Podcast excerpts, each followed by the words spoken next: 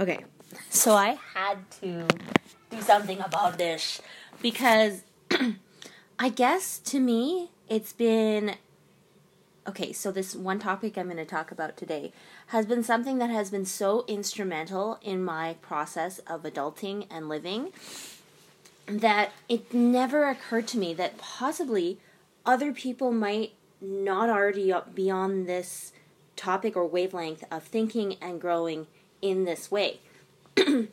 and to me, it's been just this automatic, like, well, isn't this how it is, though? You know? Um, so it's been really fascinating for me to to step back a second and think for a second what was it like for me the first time I even caught on about this topic and and started making room and space in my life for for holding space for this topic in my life in a way of almost like sacredness and preparation and and such a beautiful I cannot miss a beat here. You know, like a beautiful like I can't afford to not be totally immersed in this kind of a life, right? And so, what am I basically talking about? So, what I'm talking about is basically opening up my perspective and my heart and my mind and my whole soul to the understanding between masculine energy and feminine energy and and how I can benefit from the understanding of the two and balancing the two within myself kind of thing. So growing up, I could say that I had a lot of naturally masculine types of energies, right? There was a lot of the pushing and and working towards leadership and goals and and just competition and all of that kind of stuff. Like I was super invigorated by a lot of those things.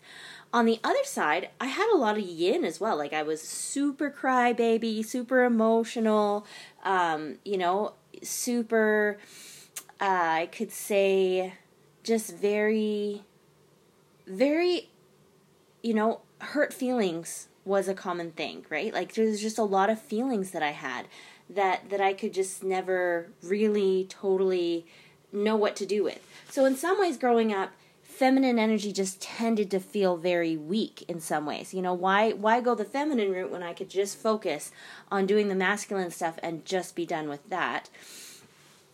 Thankfully, along the the lines of growing up, thankfully so I, you know, I found a husband that I didn't even realize I was finding, right?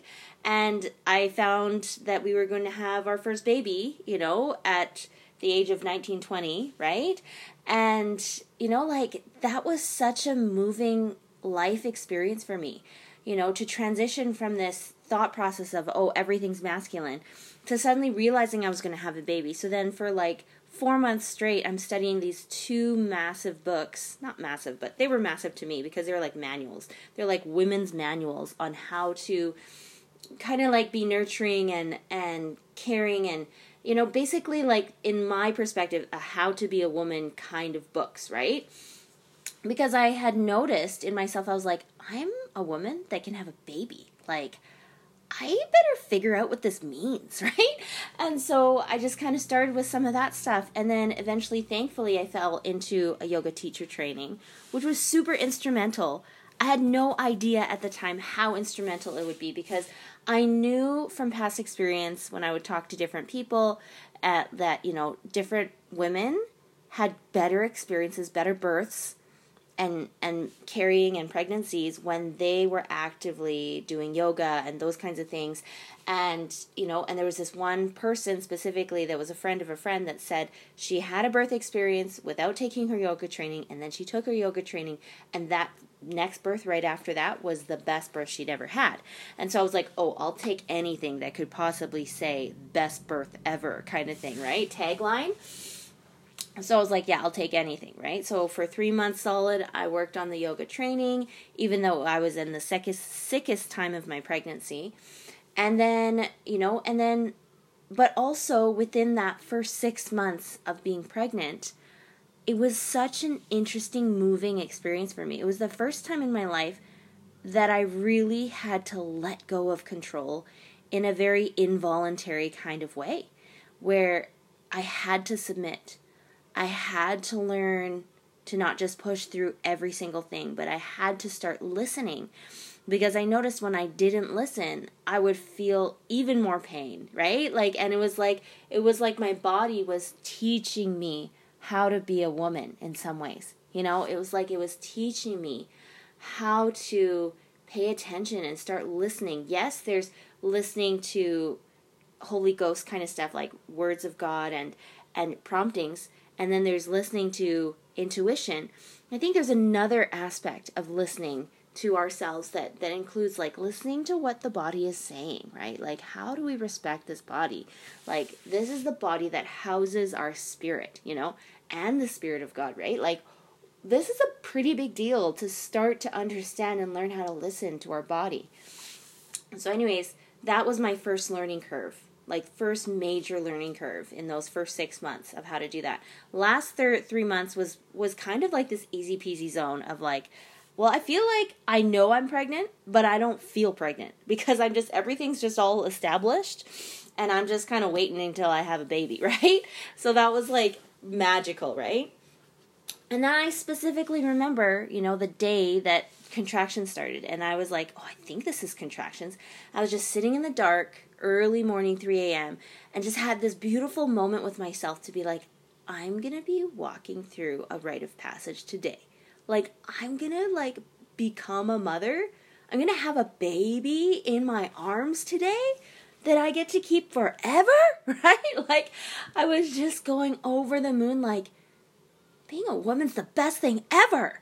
We get to have our gifts not only like as trophies, right? Not not even as trophies, right? But like but like they are living breathing, you know, pieces of our heart that go on living a life that is our living legacy, right? Like like what in the world? Like this is so incredible.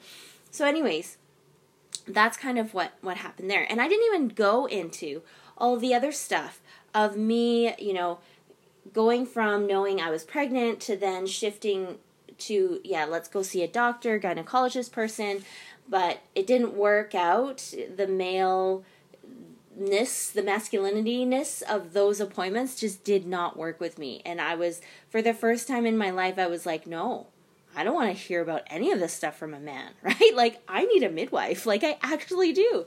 I need a midwife that will take the time with me to answer all of my questions like from a woman to woman place, right? And and so that was like the first time in my life that I really hungered for that woman woman woman teacher kind of feel, right?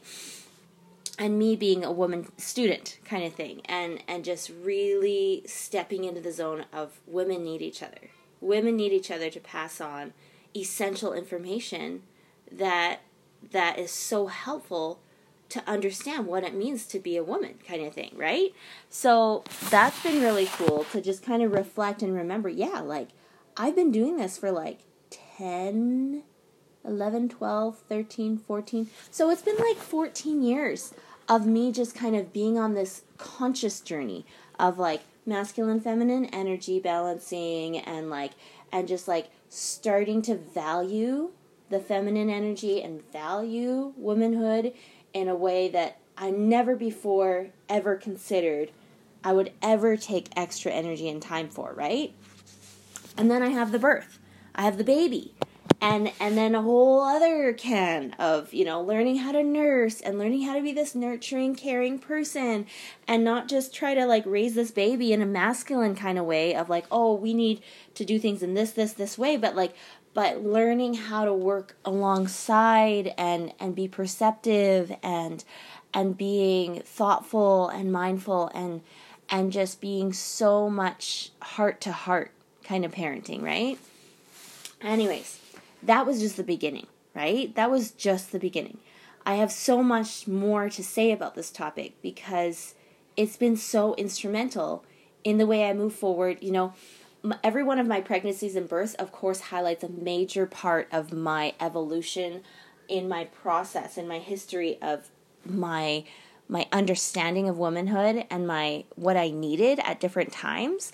You know, like the second birth, I'm so excited to talk about that one because that was quite an experience of having two miscarriages and then this this next baby was going to be a miscarriage but it didn't turn out that way there was a lot of beautiful women feminine energy that that was able to gush into this experience that really healed that that baby i believe and allowed for me to actually birth the baby even though he was breech right and birth unassisted because he came so fast right and and he was popped out of there in like a 10 minute birth, right? Like it was just like unbelievable. So I'm excited to like move forward and talk more about that.